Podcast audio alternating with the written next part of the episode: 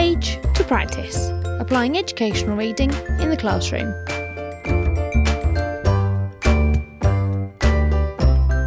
Join in the conversation using hashtag Page Practice Podcast.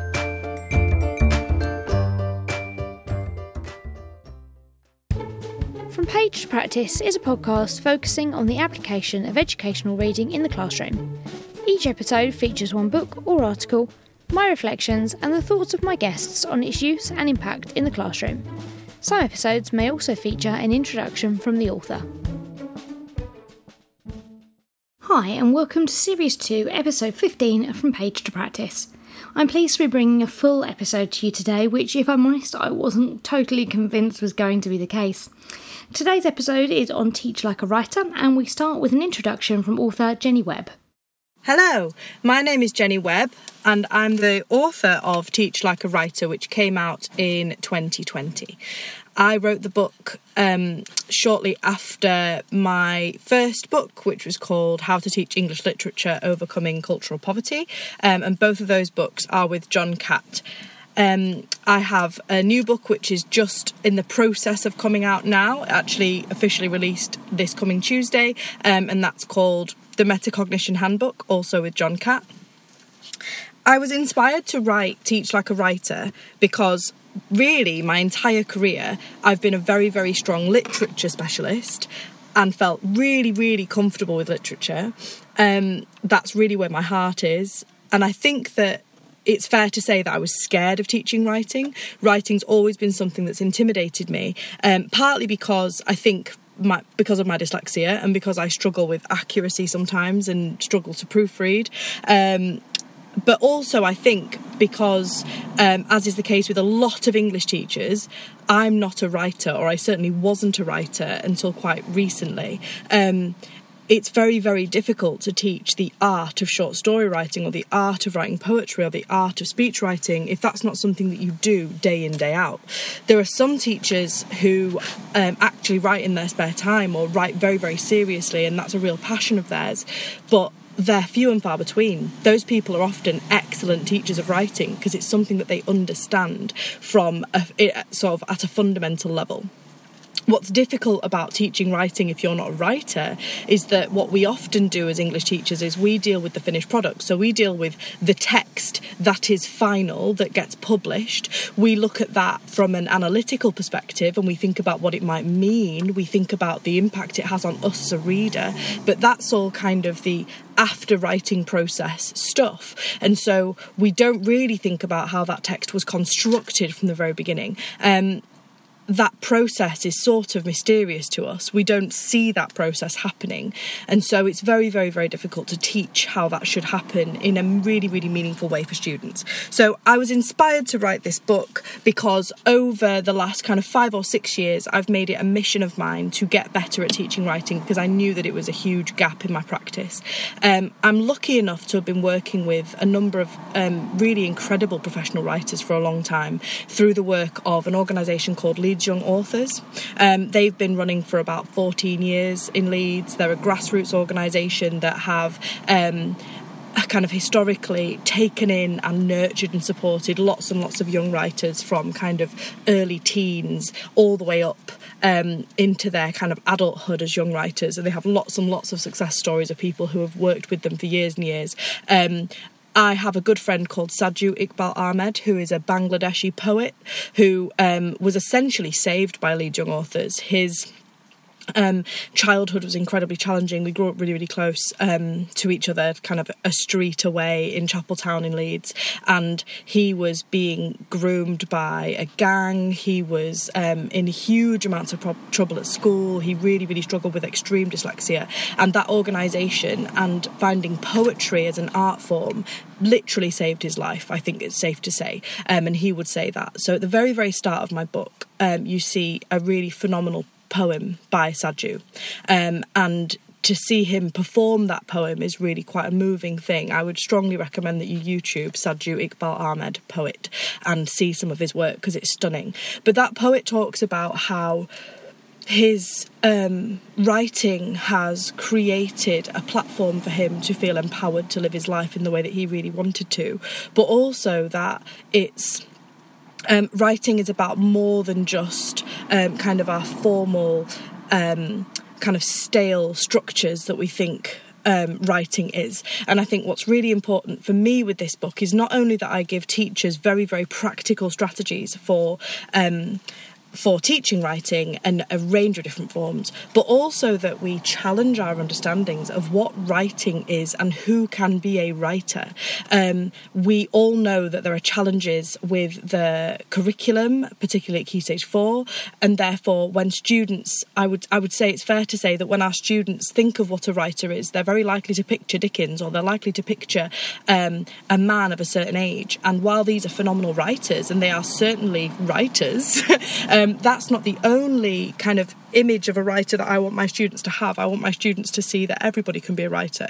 So I set about finding the most kind of um, a, a set about finding a panel of writers who I thought represented that whole range of what writing can be.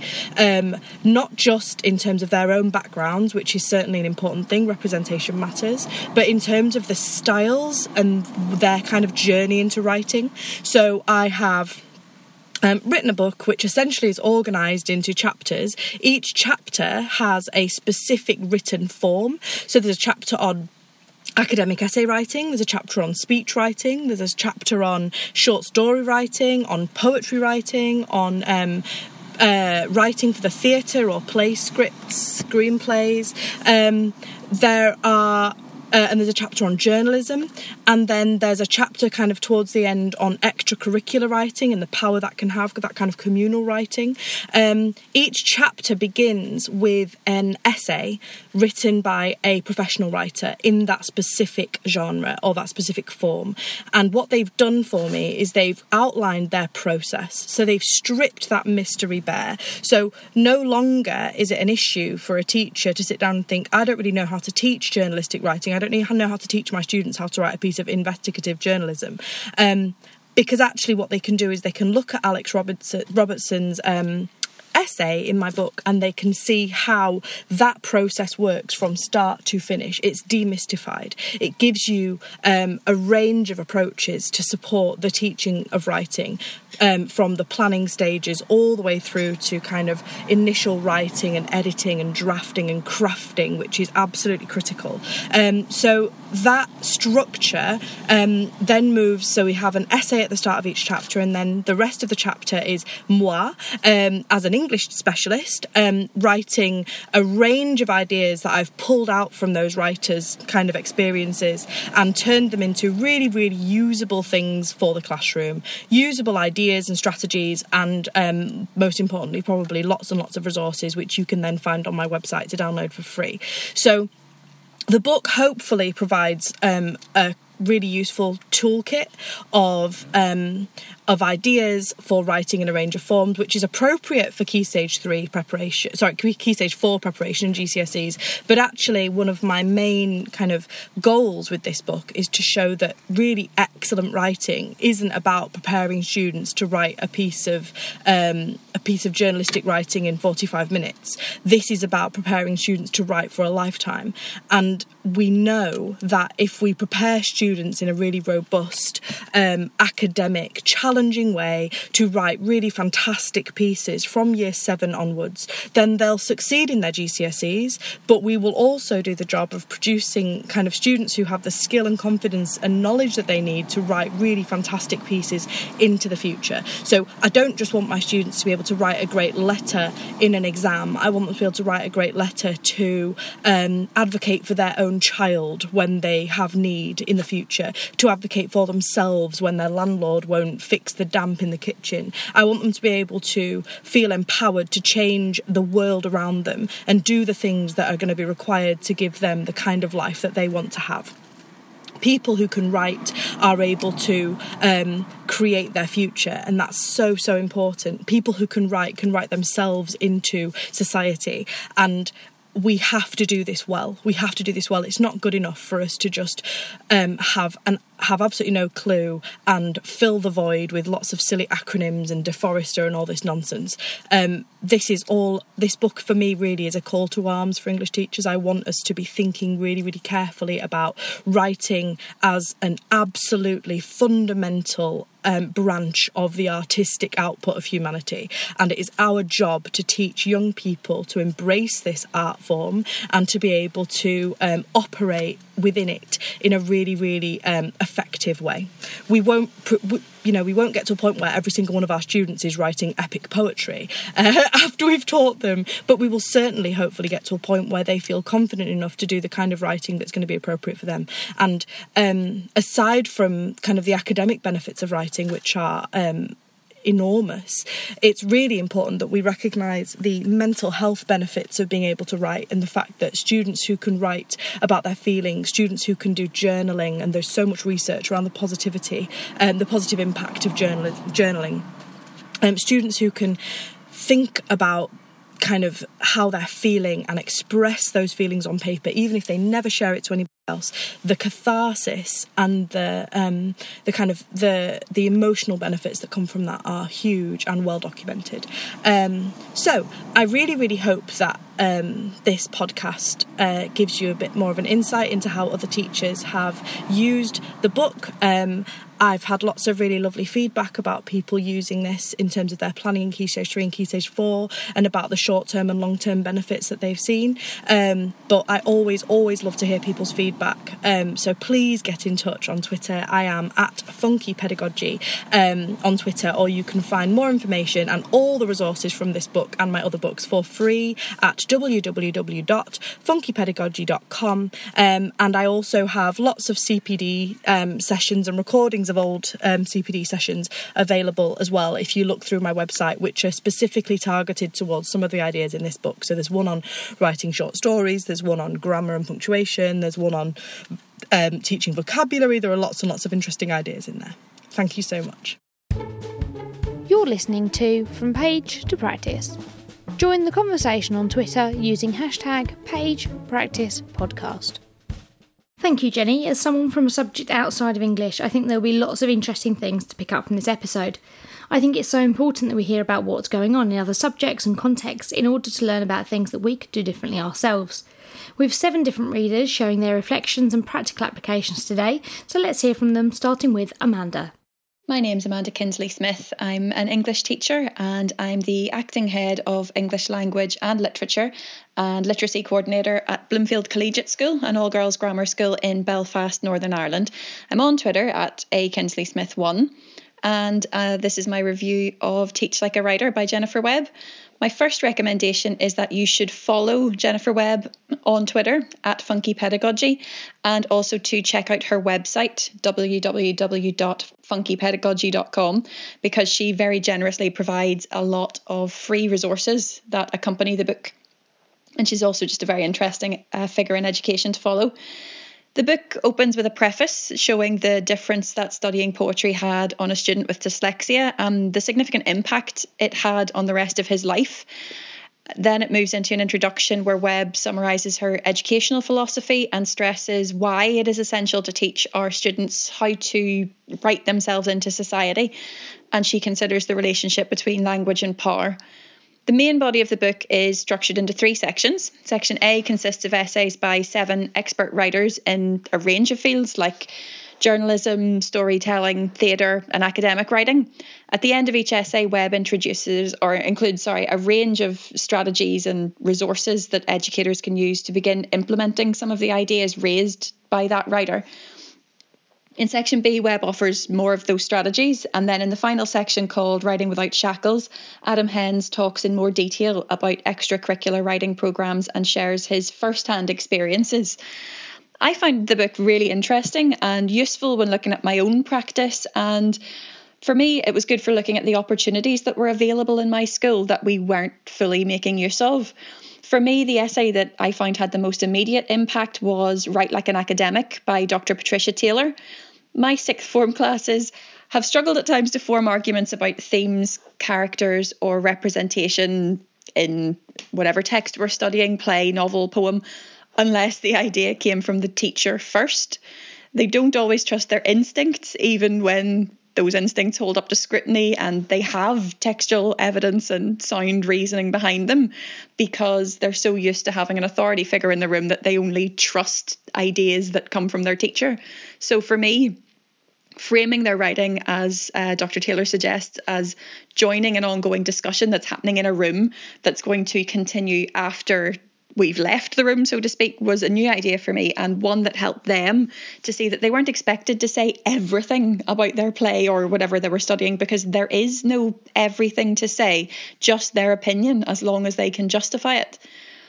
The other section that I've been diving into is the bit at the end by Adam Hens.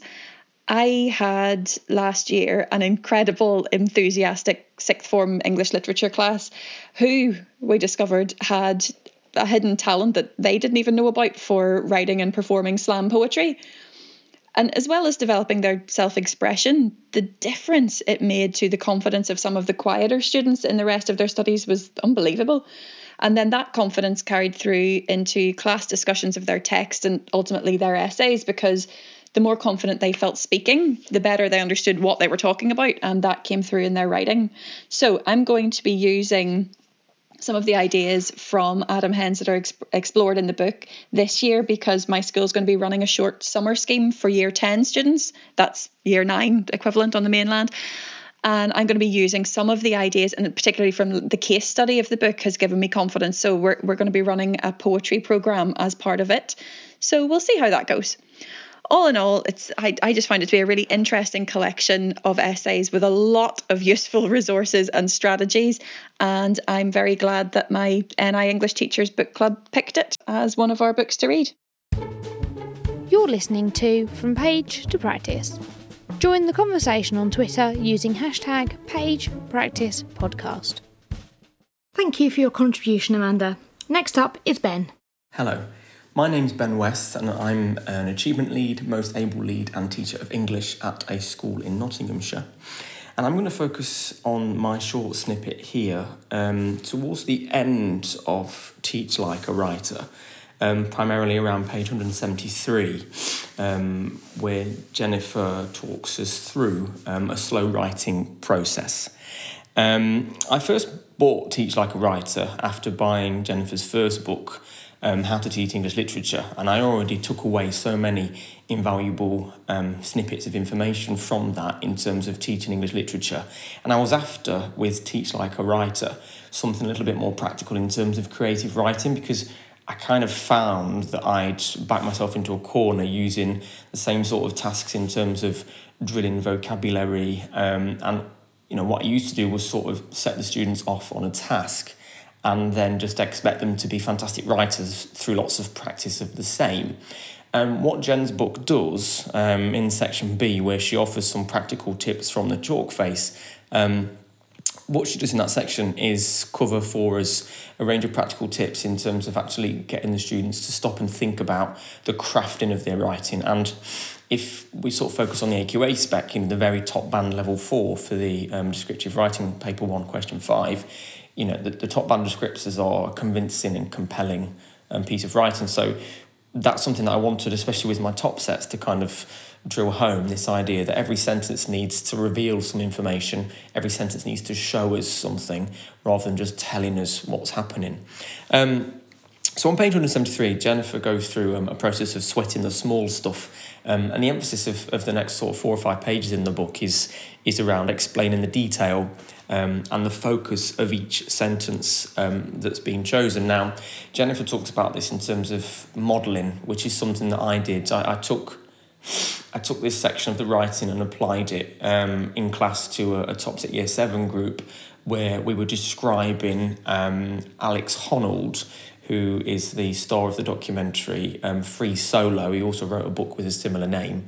Um, where we were writing from Alex's perspective of him standing in front of El Capitan um, in um, Yosemite National Park, and I wanted the students to almost like take on his persona, but also what I wanted them to do was to avoid cliches. So, in terms of using the book to inform my own practice, what I did was, is I gave the students essentially the idea, and I said, This is what I wanted to focus on in the first sentence. And I wrote it with them on the visualizer. Um, I produced a worksheet and gave them a worksheet with three boxes in. Um, I started with the first box and modelled for them what it was I wanted them to do, and I I did so with the thought process out loud. So, you know, I, I, sort of talked them through what I was going through in my mind. So, the first focus point that I wanted to have in the first sentence was I wanted to reveal that Alex was sweating and he was anxious, but I didn't want to say that. So we spoke a lot about, you know, what your face feels like when you're sweating. We spoke a lot about what the skin feels like. And then we went even one step further and I asked the students to think about, well, okay, you're saying that beads of sweat are forming in the um, crevasses of Alex's face, for example, or it was my face because it was from the first person perspective. But I said, well, actually, what I want to do is think about which part of the face. And, you know, I, I got them to close their eyes and kind of feel what it would be like to be sweating. And it was helped by the fact that it was a reasonably hot day, so that worked quite well. Um, what I wanted to get them to do was to think about the gradual building blocks of each sentence on its own, on their own, as opposed to trying to, you know, rush through a paragraph of writing. So that's the kind of approach that I took, and I started modelling for them. We had a, I've not got the sheet with me, but we had a really lovely, developed, crafted, compelling sentence where we was where, where we wrote together. Um, at the same time, I was taking feedback from students as well. Um, when we wrote about, you know, the sweat dripping down the contours of Alex's cheeks, and further down into the, you know, the the, the um, the, the bump on his chin and in the pores of his blackheads. And it was all quite graphic, but that was kind of what I wanted them to do. Um, from that, we then came up with some of the cliches. Um, I got them to have a go at writing the first paragraph using this sort of slow writing sentence process, um, emphasizing the show, don't tell, which is kind of what Jennifer explains in her book the idea that, you know, baby steps at a time slow, considered, focused questions on each part of, of the sentence to make sure that the students are aware of what, what we want to reveal. And then I, I kind of I took in their work and then I noticed that a lot of the cliches that I was trying to avoid was still there. So in the second lesson, we did a bit of feedback and we looked primarily at a lot of the cliches. So there were things like, you know, um, I breathe really heavily. And I was kind of getting the students to think about, okay, well, what happens when we breathe really heavily? So we looked into the science of it and I got them to actually bullet point, you know, the process of what happens when we breathe. You know, we take air in and it fills the lungs and diaphragm expands. And, and I got them to kind of have a go at repeating the action. And then I got them to have a go at writing it down. And, and the end product was, you know, they were aware of what cliche was. They were aware through slow writing process the kind of questions that they need to think about. You know, why have I chosen that particular verb? Why have I chosen that particular noun? Have I chosen um, a particular um, sentence starter that encapsulates a show instead of a tell? So we did a bit of peer assessment. I, I, I took some work in and, and popped it into the visualizer. We went through the kind of things that we wanted to. Um, avoid. We gave praise to those students, for example, where they had described these cliche acts. So we had breathing, we had sweating, um, we had nerve, feeling nervous, um, we had feeling anxious, and and we kind of spoke at length about how you would. Um, how you would incorporate and show those feelings without actually telling them because there was a lot of a lot of writing um, of this particular year seven group that tended to be you know, before we started this slow writing process, which is now embedded, so we've done it quite a lot over the last six weeks. Before then, it was very much almost like a race to finish the paragraph, where a lot of the writing tended to be very much um, telling us, you know, it was cold, I was hot, I was sweating, I was anxious. Um, so I really recommend from page 173 onwards in the book, section B. Um, and I think it gave me a chance to sort of stop and reflect on the whole writing process. And, and at the end of the lesson, I kind of said to the students, you know, when you're in here, you are writers, you know, you are crafting sentences. You know, it's not just an English lesson. I want you to sort of don your writing hats, and you know, all I have to do now is I have to tell them that that's what they're going to be doing. We look at the examples we've done. We look at the, the bank of sentences that they've written using the slow writing process, and they almost sort of orientate themselves in that time um, to being writers of really good, high quality, focused, compelling, convincing sentences. You're listening to From Page to Practice. Join the conversation on Twitter using hashtag PagePracticePodcast. Thank you, Ben. And next up, we are going to hear from Bianca. My name is Bianca Jenkins and I'm a teacher of English at a secondary state school in West Yorkshire. I absolutely love teaching this subject and I'm interested in a plethora of things, but particularly in curriculum development, knowledge building, and academic achievement. I am on Twitter sporadically. You can find me at Bianca Jenkins94. On there, I try to discuss resources I've been using, books that I've read, and theories I've been trying to apply in my practice. And one of the books that I've thoroughly enjoyed is Teach Like a Writer by Jennifer Webb. I did really enjoy How to Teach English Literature, which I came across near the start of my NQT year, and that had a profound effect on my teaching and continues to do so to this day. And Teach Like a Writer has been exactly the same. What I love about Jennifer Webb is her attitude to high academic standards, and I try and push this so much in my practice. And I'm, it feels so wonderful to have somebody who is talking about this and who's writing about this and how we can apply this to our practice day to day. So, with Teach Like a Writer, what I particularly enjoyed about this book is the fact that Jennifer is pushing this rigorous practice and lots of it. There were many chapters that I enjoyed, and I particularly found the use of professional statements and advice brilliant because it shows us that what we can do in the classroom can have an effect on what the pupils go on to do in their adult lives. But for me, it was towards the back of the book that had or currently has the most effect on my teaching. And one resource in particular that Jennifer Webb discusses is the use of the diagnostic cycle, and this is in the book's final chapter.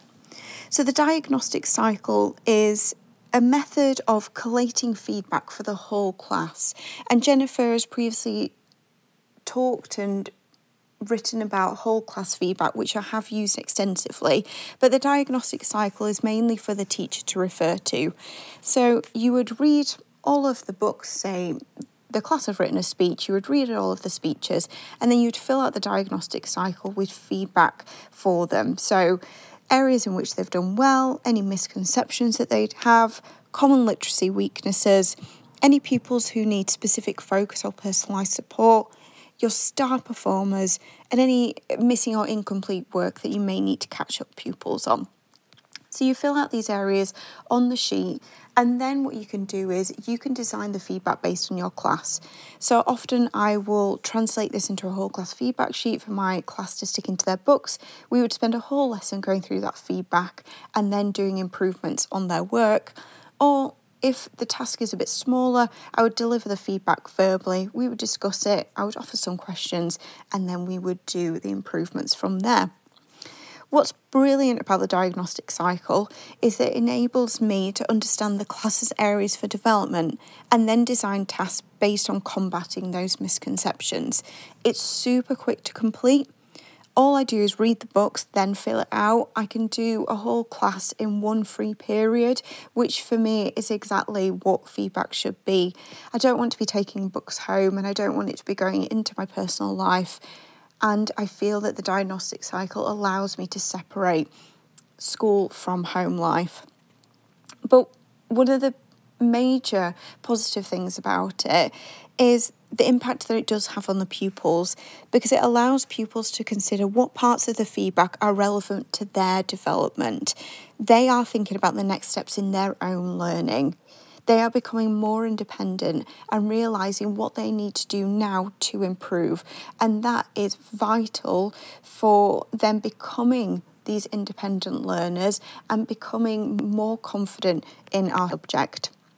So, overall, it was an absolutely fantastic book and brilliant for pedagogical improvement and for really considering practical ways of getting pupils to become more academic and become more independent. You're listening to From Page to Practice. Join the conversation on Twitter using hashtag PagePracticePodcast. Thank you, Bianca. That's three reader contributions down and four more to go, so let's hear from Freya next.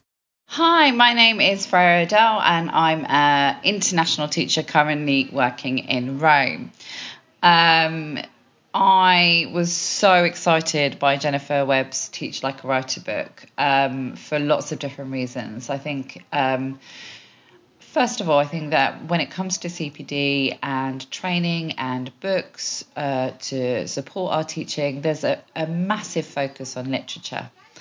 Um, and I feel like there's there's a limited focus actually on the teaching of writing, and the teaching of writing is really super complex. And I spoke about this at the Teach Me Icons in that cognitively there's so much that we need to to work through with our writers in terms of um, the ideas, the content, the purpose, the audience, the form, sentence structures, punctuation, paragraphing. There's so much that we need to do.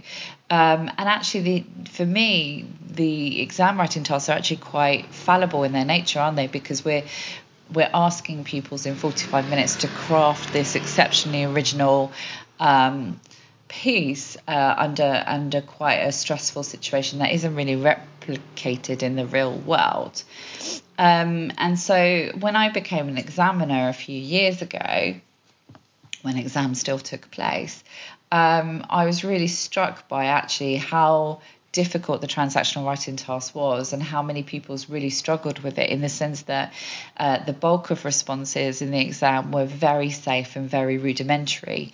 Um, and so I became really, really interested actually in in the crafting of these pieces of writing within those short time frames, but probably actually more so became very interested in how we support students in the teaching of writing at Key Stage 3. Um, alongside, I think, uh, reflecting upon the fact that at the end of Key Stage 2, the Key Stage 2 teachers do such an incredible, phenomenal job with regard to writing, um, and I'm not sure it's given the same weight or focus at Key Stage 3. And uh, really looking at how we teach writing at Key Stage 3 in order to ensure that our pupils are confident and capable writers.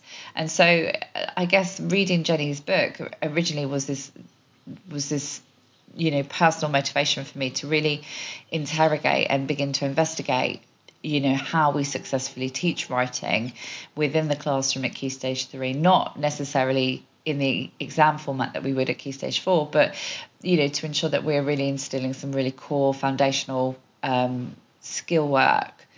Um, so the book itself has six chapters dedicated to different forms of writing um, short story uh, speeches journalistic writing academic writing poetry um, and I'm just opening my copy of the book, which I have here, sorry, and um, playwrights, so, you know, looking at the dramatic form. Um, and I really enjoyed so many of the chapters in the book. You know, I, I particularly enjoyed the, the chapter on the short story um, and academic writing as I continually question how well I teach academic writing. Um, but I was most interested, I think, in the journalism uh, chapter and the approach to teaching journalistic writing. And I was fortunate enough to see Jenny speak also at a Teach Me Icons event uh, a few years back, where she spoke about transactional writing and writing articles. And it really just made me really reflect on the process at Key Stage 3, as I said before, you know, and how important it is for kids to actually see the entirety of the writing process through, you know, not just you know, teach a unit, I don't know, Romeo and Juliet, and go, right now you're going to write a newspaper article about uh, arranged marriage or whatever. But actually, looking at the craft of writing articles for articles themselves and, and, and going through the process of that in a much more detailed way rather than you know maybe superficially or tokenistically kind of dropping article writing you know here there and everywhere um, and and so after reading Jenny's book, I, I, I really reflected upon that. And so uh, with my year nines, we do opinion columns, which I really really enjoy. Um, but it made me really sort of interrogate the process of teaching opinion columns to my pupils. Um, what it what it impacted upon for me was that first of all I made sure that I exposed my pupils to a wider range of opinion columns. Um, I think I've been guilty perhaps of using like one mentor text, but actually um, in, in, this instance, I wanted to expose them to a range of opinion columns uh, to act as a mentor text. You know, this was especially true when one of my pupils turned around to me and said, "Are all opinion columns like this particular one that we were reading at the time?" And that really reinforced that actually it is completely necessary to show a, a, range of mentor texts. Um, I really built in a, a quite a significant period of time for research you know, and trying to get across to the pupils that actually, if we want to write intelligently, then that has to come from a place of knowledge. Um, and so that that was a really really important process, teaching pupils how to research. Um, became a significant part of that. You know, looking at the planning process in much more detail and organize and organizing ideas. You know, making sure that the arguments we put forward are really really solid um, and in depth, and using a lot of the single paragraph outline from the writing revolution for that, which I found uh, has been remarkable. And then looking at the editing process, you know, and, and realizing that, you know, people, journalists, don't just write an article and send it off to an editor. There, there's a, a lengthy process again in the editing process and the drafting process and the rewriting of sentences and the crafting of those sentences um, for maximum impact. Um, and that that whole process lengthening actually the research process the planning process the editing process really, really, really created much stronger opinion columns as a result. And actually, you know, what was really um, positive for me was was putting together an anthology of, of their opinion columns and sending that to parents and sending that to the head of English and the head of year and going, look at this just superb, stunning work that has come as a result of um, lengthening the planning and the the research process. Um, and so it's really shifted how I teach um, transactional writing within Key Stage 3. Still got a lot of work to do, I think, with with Key Stage 4 and, you know, responding to exam tasks and making the most of those exam tasks in a, in a creative um, and engaging way but definitely really improved my teaching of writing at Key Stage 3. So, highly recommend this book. It's a really fantastic read. Like I say, the chapters and the short stories and the academic writing I also really particularly enjoyed um, and would recommend it to everybody. You're listening to From Page to Practice. Join the conversation on Twitter using hashtag PagePracticePodcast. Thank you, Freya. And next, we're going to hear from Katie. Hi, my name is Katie Ridgway. I'm a teacher of 10 years and I'm currently an SLT lead practitioner in English in the northeast of England. And you can find me on Twitter at MissMeeks14. I was a big fan of Jennifer Webb's work before Teach Like a Writer. Um, I'd read her blog and devoured her book on teaching English literature. But as soon as I read Teach Like a Writer, it made me want to teach writing better. And it really gave me a vision for how I wanted to teach writing myself. My favourite chapter of Teach Like a Writer was the journalism section, and I actually attended an online CPD session that Jennifer conducted during lockdown on this chapter specifically, in which she talked about her approach to journalistic writing as she laid out in the chapter. I was furiously agreeing and nodding and taking loads of notes, and I started to transform these ideas into a scheme of work which is now taught to our Year 10 GCSE English language cohort as part of a rhetoric and journalism module. I really wanted to lead students and teachers away from the notion of AFOREST and making up statistics on the spot and pay journalism the respect it deserves, which would also help, of course, with building in some work on careers from studying English too. I began by giving students a big question about the purpose and the intention of journalism. We watched clips of interviews, we discussed the difference between paparazzi and tabloid work and that of broadsheet or political journalism. We talked about how journalism is different in America and people's perceptions of journalists around the world too. I followed Jennifer's advice and made it as realistic as I could. I laid out a brief, students had to create and give a pitch, and we're currently in the editing process of the first draft after having looked at some models from a range of publications. So far, students are seeming to really enjoy the process. A lot of them had several ideas while we were working on crafting it, and we talked about making it um, engaging by considering different angles and slants that could be taken on a particular topic. I'm really looking forward to reading their final drafts.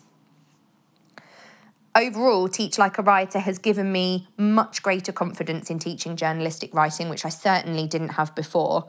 And it's also brilliant because Jennifer has really kindly made the resources that she mentions in the book freely available on her blog, which has saved me loads of time in my planning and preparation too. You're listening to From Page to Practice. Join the conversation on Twitter using hashtag PagePracticePodcast. Thank you, Katie. We're down to our final two contributions now, and the next is from Marcus. My name is Marcus Stanforth. I'm an English teacher at Tendring Technology College. I'm on Twitter at Marcus Stanforth, Marcus with a C. Stanforth is S T A N F O R T H if you want to find me on there. Teach Like a Writer by Jennifer Webb is simply an outstanding book. She acknowledges in the introduction that a lot of English teachers aren't writers, and a lot of us aren't even reading these different forms and genres. So, even though we're incredibly familiar with fiction and particularly prose, we don't read plays and poetry. And when it comes to uh, non fiction writing, we definitely don't read essays, articles, speeches, and the like. And that means that we're not experts, we don't have the knowledge, the skills to then teach those styles of writing effectively. Uh, and Jennifer is the same as all of us and struggles with this. And so she's got these amazing contributing authors to write an essay which tells us all about their philosophy of writing, uh, the pedagogy behind it, and how they do it well, so that we can then teach our students how to write like a short story writer, a journalist, politician, poet, academic, and playwright. And following that, uh, pedagogy and philosophy of writing, there are also lots of practical strategies to apply in the classroom to take it from page to practice. And at the end of each chapter, Jenny looks at all of that and gives us the bottom line, the thing that we have to take away, uh, and the point that must impact our teaching and learning. So, right at the start, Jenny tells us about the problem that we have with teaching writing, and that problem is exams. So we take this mercurial art form that is writing, and we have to fit this brief and make it really functional because we have these exam style tasks that we have to prepare our students for. So maybe they have to write a newspaper article to persuade uh, people to recycle more, and they have to do that in 30 minutes, timed conditions, and there's lots of things they need to include to meet the success criteria and do well. Uh, which is all well and good. Maybe it's not the best way of examining whether our students can write well or not, uh, but that's what we have to do. And so, lots of great things about the teaching of writing um, are stripped out because uh, we feel the pressure to get the grades, get the results, and the outcomes that we need, um, and that these accountability systems desire of us. Um, but in the real world, if we had a brief like that newspaper article persuading people to uh, recycle more, we'd go away, we'd do research, We'd go to our best friend Google, get some facts, we'd conduct some interviews, we'd fact check, we'd draft, we'd redraft, we'd draft again, um, spell check until it was good enough to be published. And that's more time consuming, um, but and it's definitely more challenging if we want to do it in the classroom but ultimately, it's worth it because often we get trapped in this cycle of reading something, looking at an example and the features and devices that it uses, and then trying to get our students to do the same in timed conditions. And ultimately, they're not going to learn how to write effectively that way. So, one of the traps that we fall into is seeing techniques as a target um, and not a toolkit. And Jenny says that this should be the other way around. So often we find acronyms like DAFOREST, but the problem with that is that students see them as a checklist and they go through and they think that they need to include every single one of these techniques in every single piece of writing, and really that is not the case. Um, some of it is good, but we want a flair for writing um, and wedging them into everything that we do is not the way to be a masterful writer. Um, and so, one of the things we can do is um, to consider how we can consider writing without any techniques, consider writing with lots of techniques, and then look somewhere in the middle um, and think about, you know, which different forms and genres need what kind of level of technique. But something else that we can do is think about using rhetoric, and this is included in the chapter on speeches. But the English teaching community on Twitter has used rhetoric in all kinds of ways. Rhetoric, if you're not familiar with it, is the Aristotelian triad of pathos, ethos, and logos, uh, and thinking about how we can use those to build our argument with logical reasoning, draw on the emotions of our audience, and build credibility. And we can use that in our writing and think about how different um, writers have used that. So, see that in articles and texts and extracts that we read, but also trying to apply it as writers. Um, and that's something that I did with a newspaper article, so not a speech, um, and that worked really well in terms of getting them to see how these different techniques had been used rather than uh, something like DAFOREST.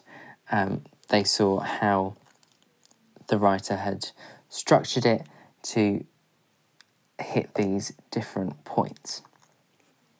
Something else that I've done, which I've taken from the chapter on short story writing, is to think about how I can improve my teaching of creative writing. Uh, and I've done that by using the initial character biography and mapping out different locations. So, with the initial character biography, um, often that's a real strain, a real extraneous thing on the cognitive load of our students when they're in an exam hall, because as well as thinking about linguistic devices, vocabulary, structure, uh, and different techniques that they're going to use, they've also got to think of plot, characters, and setting. And so, if they can prepare one, two, maybe three characters in advance and they can use them in lots of different scenarios and situations, um, then when they get that brief in the exam hall, they will be one less thing to think about. And likewise, with mapping out the locations, there's an example in the book where Jenny uh, has used her mum's house as one of the locations because, again, it's easier for our students to write about a place that they're familiar with than to sit there and try and build a whole entire world in their brains. It's not doable, and um, ultimately their quality of writing suffers. And so we want to take away those things so that when they're in the exam hall, they can just focus on the real craft of writing and make it as beautiful as possible so that they get full marks um, or do particularly well. Um, so those are a couple of things that I've tried. I'd like to, moving forward, have a think about how I teach academic writing.